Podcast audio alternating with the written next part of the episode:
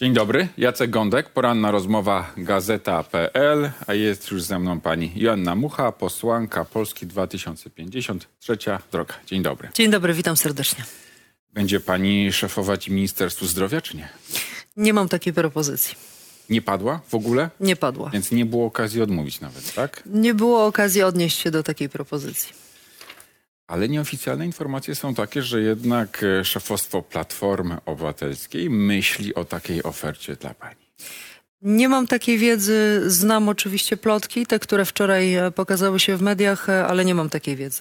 A gdyby padła taka propozycja, to by pani odmówiła, czy nie? Gdyby padła taka propozycja, to wydaje mi się, że bardzo rozsądne byłoby rozważyć ją z tą osobą, która tego typu propozycję e, złoży, a nie medialnie. Ale sądzi pani, że to Donald Tusk będzie taką ewentualną propozycję składał, czy może jednak za pośrednictwem Szymona Hołowni, marszałka Sejmu? Nie sądzę, szczerze mówiąc, wydaje mi się to mało prawdopodobne, żeby tego typu e, propozycja miała paść. Sejm e, nowej kadencji już zaczyna pracę. Jedną chyba z pierwszych, albo nawet pierwszą ustawą będzie, projektem ustawy jest ustawa o in vitro. Tak, dla in vitro projekt obywatelski. Dlaczego akurat ten projekt idzie na pierwszy ogień? Może to jest w jakiś sposób e, symboliczne. Symboliczne w ten sposób, że PiS odebrał polskim rodzinom szansę na to, żeby, e, żeby miały dzieci, a my chcemy tę, e, tę szansę im oddać. Nie myślałam o tym jakby w, w takim kontekście, pan mnie zaskoczył tym, tym pytaniem, ale wydaje mi się, że to, to będzie dobry symbol, to będzie taki piękny symbol dotyczący, wie pan, bo z in vitro jest, jest tak, że ono podzieliło Polaków na bogatych i biednych. Bogaci są w stanie dzisiaj kupić sobie tę procedurę. Biedni nie są w stanie Jedna sobie kupić tej procedury. około powiedzmy 10 tysięcy złotych. Jedna Może procedura. nieco mniej, nieco więcej. Tak, tylko że bardzo, bardzo często to nie kończy się na jednej procedurze, prawda? Tych prób trzeba podjąć e, często kilka. E, Znam takie rodziny, które się zadłużały wręcz e, nie, nie tylko ta, ta, ta organiczna rodzina, ale wszyscy dookoła członkowie rodziny się zadłużali po to, żeby, żeby ta, ta, ta szansa na dziecko się mogła pojawić. E, Więc jest to pewnego rodzaju symbol, bardzo piękny wydaje mi się. Piotr Zgorzelski z trzeciej drogi z PSL-u, wicemarszałek Sejmu, mówi tak, bo Lewica składała projekty ustaw dotyczące aborcji. Tymczasem pierwszą, pierwszą ustawą, którą się zajmie Sejm, to będzie jednak in vitro. Piotr Zgorzelski mówił tak. Dla mnie jest nie do przyjęcia narracja, żebyśmy zaczynali naszą kadencję od śmierci. Tak mówił o takiej perspektywie, że nowy Sejm będzie się na samym początku zajmował od razu aborcją. E, Temat aborcji, liberalizacji aborcji, e, która jest dzisiaj właściwie niedostępna w Polsce legalnie, bo to trzeba powiedzieć, że legalna aborcja jest e, tak wyjątkową sytuacją, że jest właściwie niedostępna. Jest bardzo ważny dla polskich kobiet i jestem o tym głęboko przekonana, że powinniśmy tym projektami, tymi projektami zająć się bardzo szybko. W naszym klubie e, będziemy mieli oczywiście e, wolność, jeśli chodzi o podejmowanie decyzji o tym, jak e, zagłosujemy, ale wydaje mi się, że nie będzie, co do, co do, nie będzie przynajmniej wątpliwości co do tego, żeby, żeby procedować tę ustawę, żeby skierować ją do komisji. Wydaje mi się, że tutaj w naszym klubie będzie absolutna zgodność. Jednomyślność? Wszyscy będą za legalizacją Nie, nie, aborcji? ja mówię w tej chwili o skierowaniu do komisji, o tym, żeby pracować nad tym, nad tym projektem w komisji. Myślę, że tutaj rzeczywiście wszyscy, znaczy, bo my jesteśmy, nasze DNA jest takie bardzo, e, bardzo w kierunku właśnie konsultacji, rozmowy, przekonywania się, włączania w ogóle ludzi w, w proces decyzyjny, więc wydaje mi się, że tutaj ta, ta praca w komisji będzie rzeczą zupełnie oczywistą. Natomiast jak zagłosują nasi e, posłowie, każdy będzie po prostu decydował tak, jak e, uważa. A jeśli chodzi o finansowanie in vitro z budżetu państwa, sądzi pani, że w trzeciej drodze w Polsce 2050 będzie jednomyślność, wszyscy za? Myślę, że tak. Premier Mateusz Morawiecki e, przedstawiał ostatnio kolejne punkty dekalogu polskich spraw. Jest tam między innymi również punkt taki o bonie rodzicielskim dla rodzin, które ma, borykają się z problemami właśnie z płodnością. Taki bon miałby wynosić wedle zamierzenia urzędującego premiera może 10, może 20 tysięcy złotych. Co pani nad, o tym myśli? Rozumiem, że wchodzimy w taki trochę humorystyczny etap naszej rozmowy, bo te nie, propozycje pana ale premiera mówię Morawieckiego... Absolutnie, mówię absolutnie serio, Tak, bo to tak. jednak jest, temat jest poważny. Y, Problemy z płodnością, temat absolutnie ważny premier wychodzi teraz z taką propozycją. I, i, I premier wychodzi po e, kilku latach, nie wiem, czterech, pięciu latach e, swojego bycia premierem e, z taką propozycją. Po sześciu to nawet. chyba sześciu. E, to rzeczywiście jest coś. Coś niestosownego mi się wydaje. Znaczy człowiek, który miał naprawdę szansę e, załatwić masę trudnych e, spraw e, dla Polski, dla polskich rodzin, dzisiaj budzi się po to, żeby próbować tak naprawdę ratować swoją twarz, bo on przecież nie sformułuje rządu. On tylko próbuje jakby prowadzić nadal tę grę w taki sposób, żeby ta gra była wiarygodna, ale ona nie jest wiarygodna dla nikogo. Ale ta propozycja bonu rodzicielskiego to w pani ocenie jest czysta gra, a To nie jest realny gra. pomysł To naprawdę jest na czysta gra. Gdyby pan problemu. premier Morawiecki miał zamiar wprowadzić jakikolwiek bon e, rodzinny czy rodzicielski, nie wiem jak Tak, to dokładnie bon wygląda. rodzicielski. Rodzicielski. E, to wprowadziłby go wcześniej. Wprowadził oczywiście 500 plus, e, natomiast to e, ja nie znam w ogóle szczegółów, nie wiem czego miałby dotyczyć ten bon e, rodzicielski, natomiast Jeśli e, jest jakiś problem z płodnością, to wówczas Aha, państwo to- daje bon, bon i teraz rodzina może wydać jaki sposób chce te pieniądze.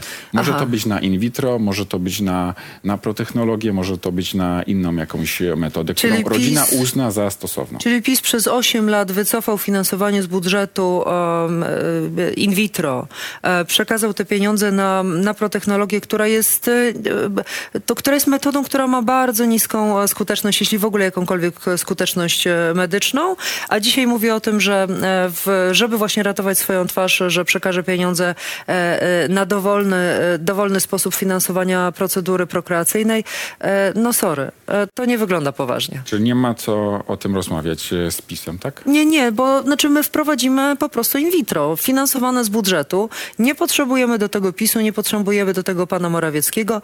Będę niezwykle usatysfakcjonowana, jeśli pan Morawiecki zagłosuje za programem in vitro, który my zaproponujemy. Sądzi pani, że to jest realne? PiS zagłosuje za czymś, co w istocie wycofało? PiS nie, ale pan premier Morawiecki, jeśli w tej chwili proponuje, żeby to były pieniądze, które mogą być również przeznaczone na in vitro, to rozumiem, że zagłosuje za in vitro. A tak bezpośrednio do Ale tak tego pro- no finansowania proszę, PiS proszę nie chce powiedzieć. d- dokładać y, ręki, tylko chce to zostawić właśnie ludziom. No dobrze, ale to czy ja, czy ja się mylę w tym rozumowaniu? Jeśli pan premier Morawiecki mówi, że możecie te pieniądze wydać na in vitro, to znaczy, że, e, że rozumiem, że zagłosuje za naszym programem in To vitro. trzeba pana premiera zapytać. No właśnie, zapytamy. No właściwie sprawdzimy. To już niedługo. Ale czytam kolejne punkty w tym dekalogu polskich spraw, które premier przedstawiał i mówił na przykład o 6% PKB na edukację albo o 2% PKB na naukę i szkolnictwo wyższe. Sięgam też do programu Polski 2050. No to są punkty z pani programu, z waszego Polski 2050 programu. Nie tylko programu, bo my zgłosiliśmy już ustawę dotyczącą 6% PKB w poprzedniej kadencji, 6% PKB e, na edukację. Niestety ona nie uzyskała e, e, większości sejmowej.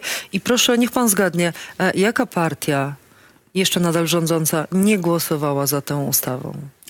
Jest kilka takich partii. Suwerenna Polska, jest też Prawo i Sprawiedliwość. Tak, ale jest też taka partia, w której uczestniczy pan premier Morawiecki. I proszę sobie wyobrazić, że ta partia zagłosowała przeciwko temu projektowi. Ale to może teraz przyszła jakaś refleksja do Prawa i. Sprawiedliwości i teraz premier czyni układ, y, taki układ wobec Ja panu, po, ja panu powiem, jaki, jaka refleksja przyszła do, e, do Prawa i Sprawiedliwości, a właściwie do pana Morawieckiego.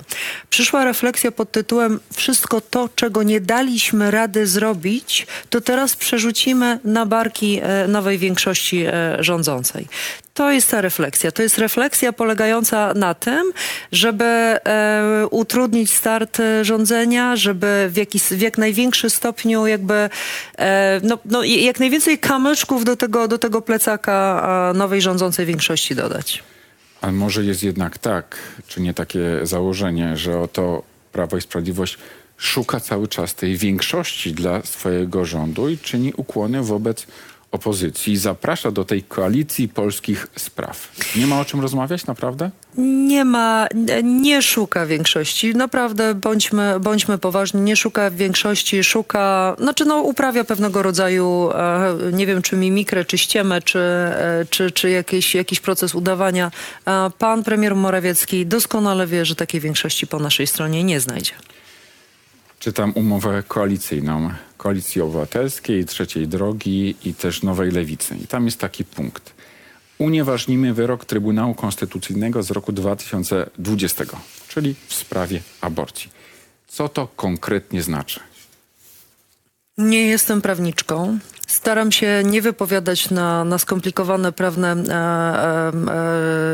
e, e, tematy, bo, bo tutaj łatwo o to, żeby, żeby jakiegoś nadużycia dokonać. Ale to jest proste słowo. Unieważnimy, czy po prostu, nie wiem, skreślimy, Wiem. E, Czytałam bardzo wiele analiz, jeszcze tych, które były e, publikowane w trakcie, kiedy, kiedy rządził PiS, e, które mówiły o tym, że możliwości naprawy Trybunału Konstytucyjnego istnieją, możliwości unieważnienia tych wyroków, które zapadły, istnieją. Oczywiście trzeba to robić e, na zasadzie takiej, żeby e, jeśli jakieś wyroki zapadły na korzyść obywatela, to one powinny zostać utrzymane. Ale kto miałby to Ale- oceniać w takim razie? Ale jeśli, jeśli zapadały z pewnego rodzaju wadami, a te wady polegają po prostu na błędnym obsadzeniu Trybunału Konstytucyjnego, to one są do podważenia i tutaj naprawdę większość prawników e, nie ma co do tego wątpliwości. Proszę mnie nie pytać o szczegóły, bo naprawdę nie czuję się kompetentna, żeby odpowiadać. Okej, ale to nie pytam o szczegóły umowy koalicyjnej, tylko może teraz szczegóły programu Polski 2050, bo w pani programie jest napisane tak. Odwrócimy negatywne skutki bulwersującego orzeczenia Trybunału z roku 2020 w sprawie dopuszczalności przerywania ciąży. Co to znaczy?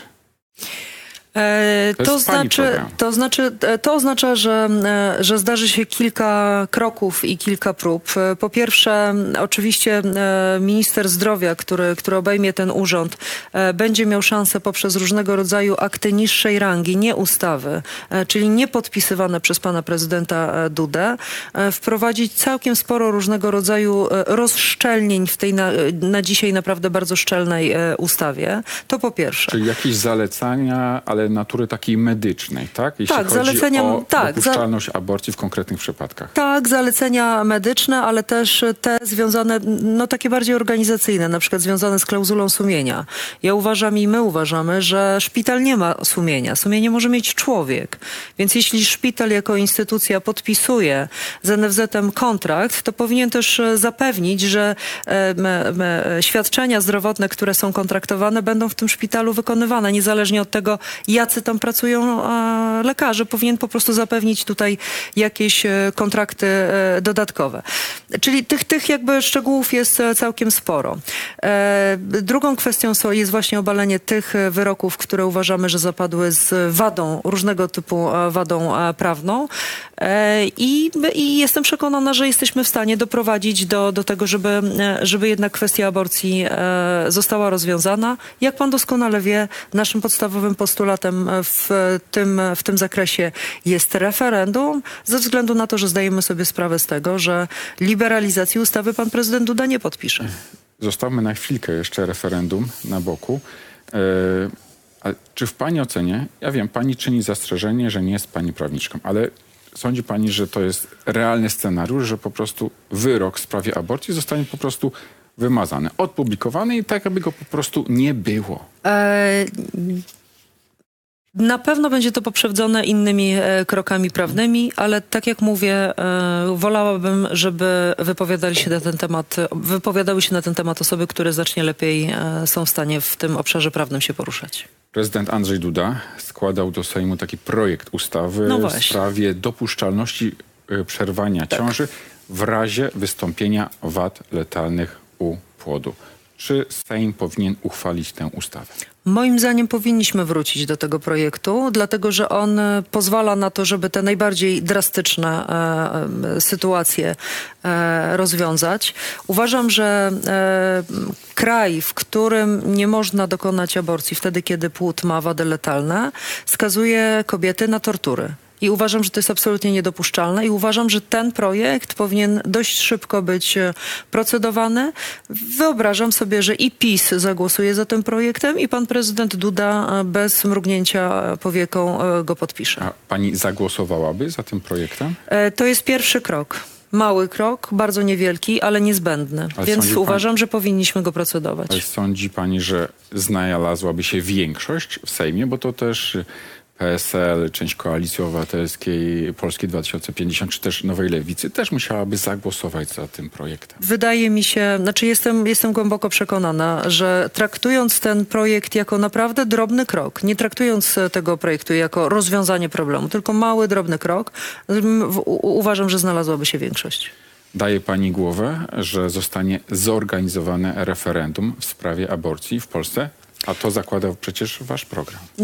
Nie daję głowy, bo oczywiście e, ono musi zostać e, e, przegłosowane również w Sejmie i zaakceptowane przez Sejm, ale uważam, że to naprawdę byłoby dobre rozwiązanie. Ale nie ma tego w umowie koalicyjnej. Nie ma, dlatego że to jest nasza propozycja. Tak jak nie ma liberalizacji e, ustawy aborcyjnej, która była propozycją e, Platformy i propozycją e, Lewicy, e, więc w, w umowie e, koalicyjnej znalazły się tylko części wspólne naszych propozycji, co jest oczywiste. Natomiast e, uważam, że ja, ja po prostu uważam, że politycy tej sprawy nie załatwią. Jestem m, sporo lat w Sejmie. Widzę, co się mówi w mediach, widzę, co się mówi w rozmowach między sobą. Uważam, że politycy tej sprawy nie załatwią. Uważam, że ona musi zostać załatwiona przez e, obywateli. Ale jeśli Koalicja Obywatelska mówi nie dla referendum w sprawie aborcji, no to po prostu no, nie będzie e, e, większości w Sejmie dla tego pomysłu i on po prostu wyląduje w koszu. E, Gdyby tak się stało, że te ustawy, które już trafiły do Sejmu, czyli depenalizacyjna i liberalizująca, nie uzyskają podpisu pana prezydenta, to mam nadzieję, że będziemy w stanie przekonać również posłów Platformy Obywatelskiej do tego, że pragmatycznym rozwiązaniem jest referendum. Włodzimierz Czarzasty, współlider Nowej Lewicy i wicemarszałek Sejm, mówi tak. Koalicja czterech struktur jest bardzo trudna. Są sprawy, w których jesteśmy po prostu rozjechani. Czyli absolutnie się różnicie. Aborcja jest taką sprawą? Nie, dlatego że, e, że wszyscy mamy e, e, przekonanie, że dzisiejszy stan jest absolutnie nie do Ale utrzymania. do, ró- są różnice ewidentne co do tego, jak ten stan powinien wyglądać. Tak jest. Są różnice co do, co do punktu jakby dojścia, ale w naprawdę w bardzo wielu sprawach, jeśli chodzi o aborcję, mamy bardzo podobne zdanie, więc to nie jest tak, żeby to był temat, który, który nas totalnie dzieli. Wie pan, my powinniśmy chyba zacząć myśleć o tym, że e, znaczy ta strona rządząca nie powinna być monolitem. Znaczy nie bądźmy tacy jak PiS, naprawdę.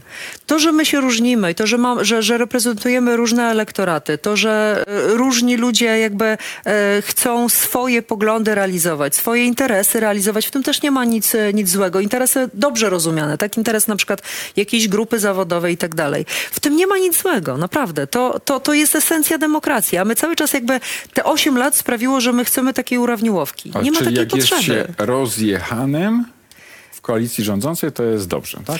Nie, nie jesteśmy rozjechani, e, Czyli a to, że się różnimy... po prostu się myli. E, Nie jesteśmy rozjechani, a to, że się różnimy, jest moim, w moim przekonaniu czymś dobrym, a nie czymś złym. Okej, zdarzy się, że czegoś nie przegłosujemy wspólnie, dlatego że nie będzie, nie będzie takiego konsensusu, ale myślę, że zdecydowana, zdecydowana większość tematów nas łączy, a nie dzieli.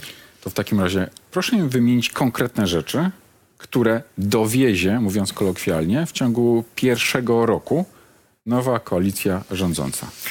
Poprawa praworządności, naprawa praworządności i uzyskanie KPO dzięki temu, e, rozpoczęcie prawdziwej transformacji energetycznej, e, nie tej, która była e, udawana. E, wydaje mi się, że trudno mówić w ciągu roku o rzeczywistej naprawie opieki zdrowotnej, ale, ale też o wejściu na, na, na ścieżkę naprawy systemu opieki zdrowotnej. Na pewno zmiana statusu nauczyciela, czyli edukacja i, i, i wszystkie zmiany w edukacji. Myślę, że ten status nauczyciela w tej chwili e, jest e, jedną z najważniejszych e, e, kwestii. W tym podwyżki dla W nauczycieli? tym podwyżki dla nauczycieli, podwyżki dla, dla służby publicznej, dla, dla pracowników sektora publicznego. 20, One są, 30%. one tak? są konieczne. Nie wiem, czy to będzie 20 czy 30%, to jest dość duża różnica, ale na pewno takie podwyżki są konieczne.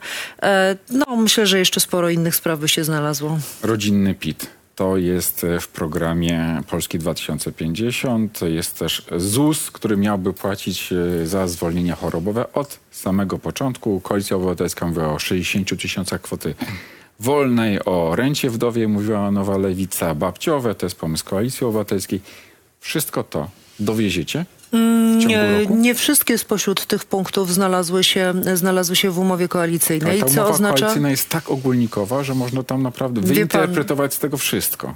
jest najbardziej szczegółową umową w stosunku do wszystkich tych, które kiedykolwiek w Polsce się zdarzyły, a w dodatku jest jawna. No właśnie, ja może oczywiście, dlatego, że jest jawna, to jest taka ogólnikowa. ja oczywiście życzyłabym sobie tego, żeby ona była bardziej szczegółowa i e, jak pan przypomni e, sobie, to e, od dobrych dwóch lat namawialiśmy naszych partnerów z opozycji do tego, żebyśmy usiedli do tej rozmowy programowej, żebyśmy zaczęli właśnie e, po kolei rozgrywać, znaczy e, pracować nad, nad programem i dzisiaj moglibyśmy mieć dzięki temu nie umowę kilkunastostronicową, tylko kilkusetstronnicową, znacznie bardziej szczegółową. Czyli wina Tuska, że nie, nie, ma nie wina Tuska. Szkod, wielka szkoda, że nie, nie usiedliśmy wcześniej do tej rozmowy, ale to i tak jest jedna z najbardziej, szczegół, znaczy najbardziej szczegółowa umowa, jaka była do tej pory.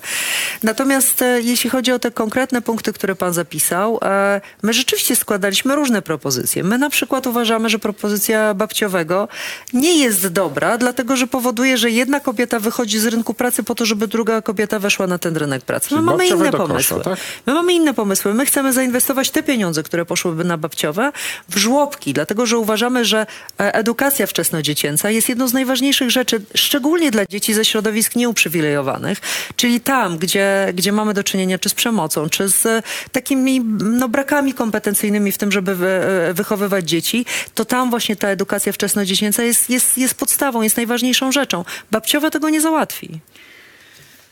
Czy y, realizacja obietnic jest uzależniona od jakiegoś audytu stanu finansów publicznych? E, Takiego audytu na pewno trzeba dokonać. E, Przykład, którym się posługuję od e, kilkunastu pewnie tygodni, to jest przykład umowy, którą zawarliśmy z Koreą Południową.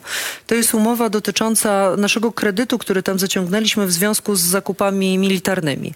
Tylko wie pan, problem polega na tym, że w naszych polskich dokumentach nigdzie tej umowy nie było. My się dowiedzieliśmy o niej z prasy koreańskiej. Więc e, wchodząc do ministerstw, e, dopiero będziemy poznawali tego typu kwiatki i, dopiero odkrywali tego typu kwiatki i różnego rodzaju trupy w różnego rodzaju szafach.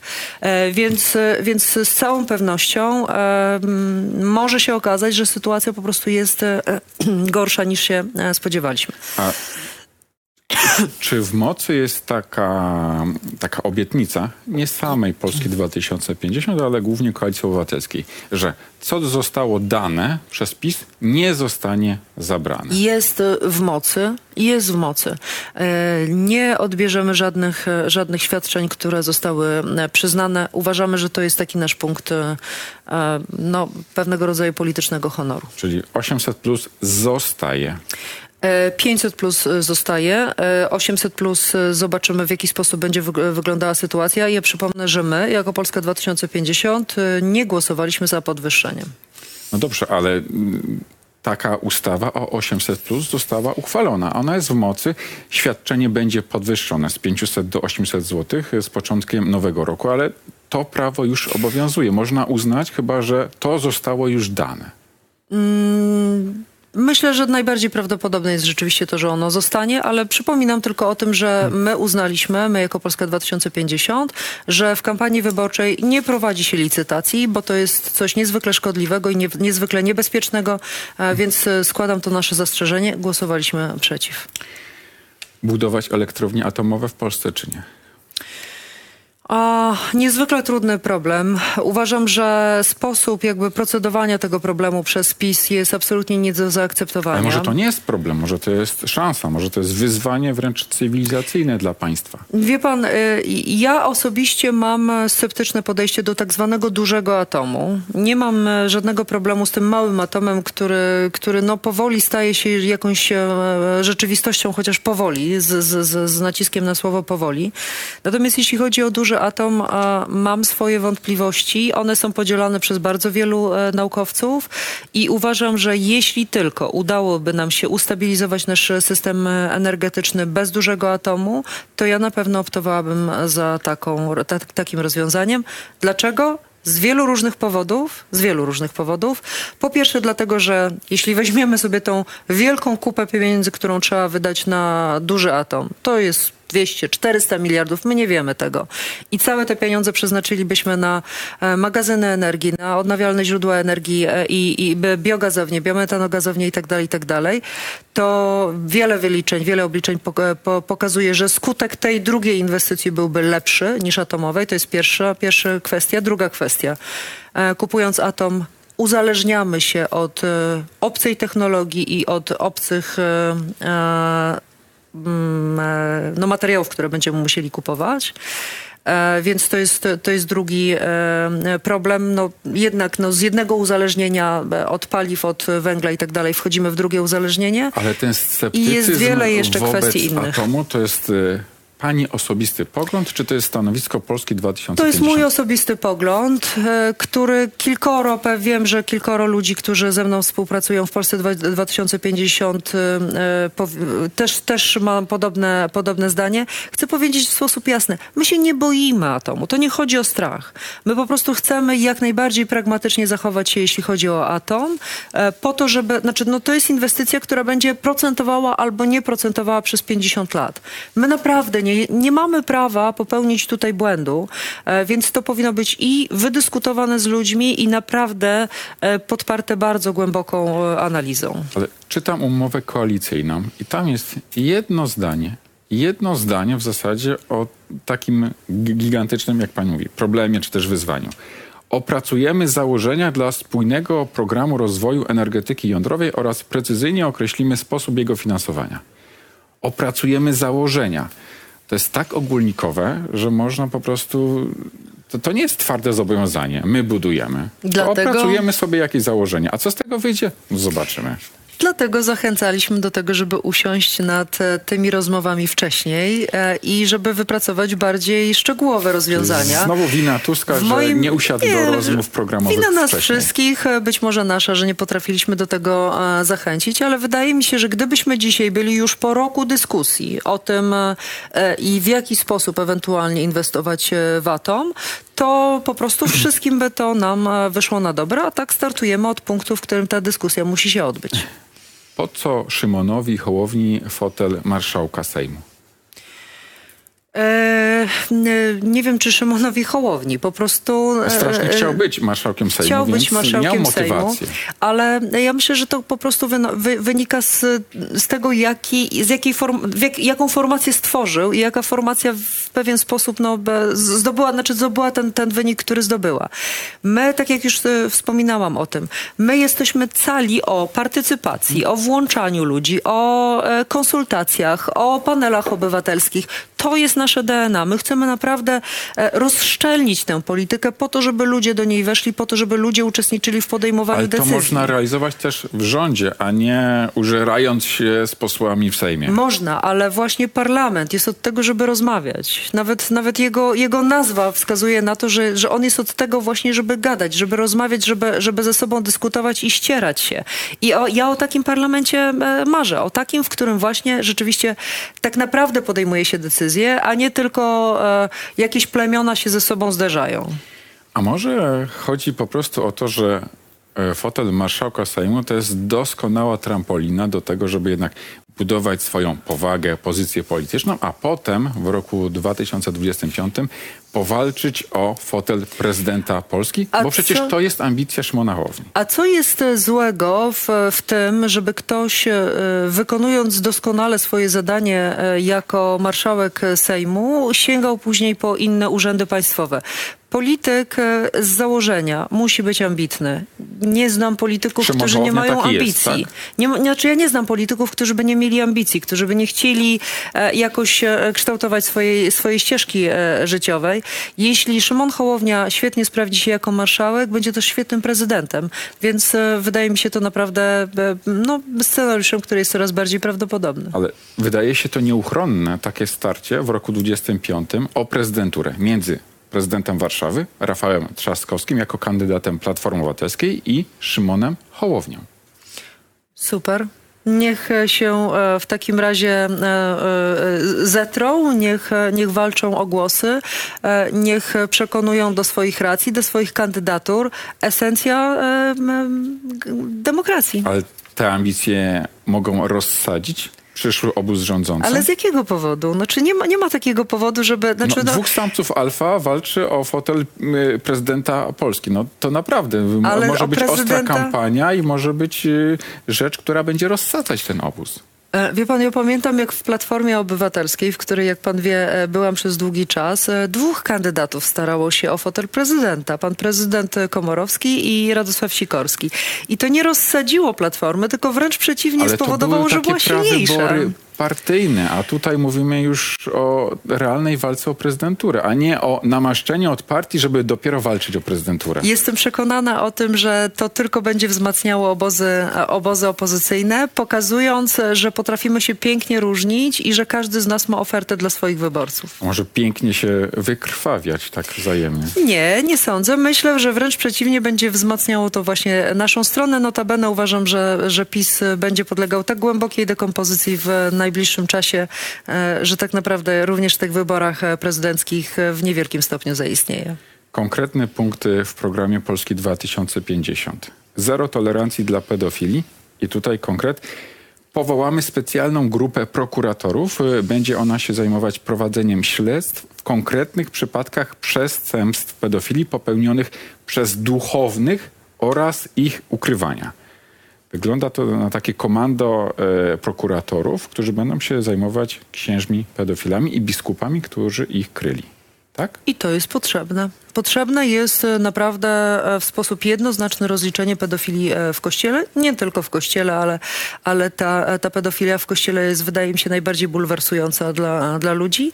Ono jest potrzebne, tak, chcemy sformułować taką grupę, chcemy, chcemy też, żeby został przeprowadzony audyt, znaczy raport taki, który pokaże osoby, które były pedofilami, które ze względu na przedawnienie nie można już ich skazać, ale one powinny zostać wskazane z imienia i nazwiska. E, e, Chcemy też e, włączenia ludzi w, w, w ten cały proces. No chcemy, chcemy naprawdę się z tym, z tym problemem porządnie rozprawić. Dlaczego skupiać się na duchownych, a nie na przykład na innych grupach zawodowych? E, Na in, inne grupy zawodowe e, też e, powinniśmy takich pedofilów poszukiwać, kaz, skazywać ich i, i, i- w sposób jednoznaczny piętnować ich zachowanie. Natomiast mamy głębokie przekonanie, że jeśli chodzi o pedofilię w kościele, była ona przez długi czas ukrywana i, i trzeba z tym skończyć. Stawiamy kropkę. Joanna Mucha, posłanka Polski 2050, trzecia droga. Bardzo dziękuję. Pani za Dziękuję uprzejmie. Miłego dnia Państwu życzę. Państwu również dziękuję i do zobaczenia.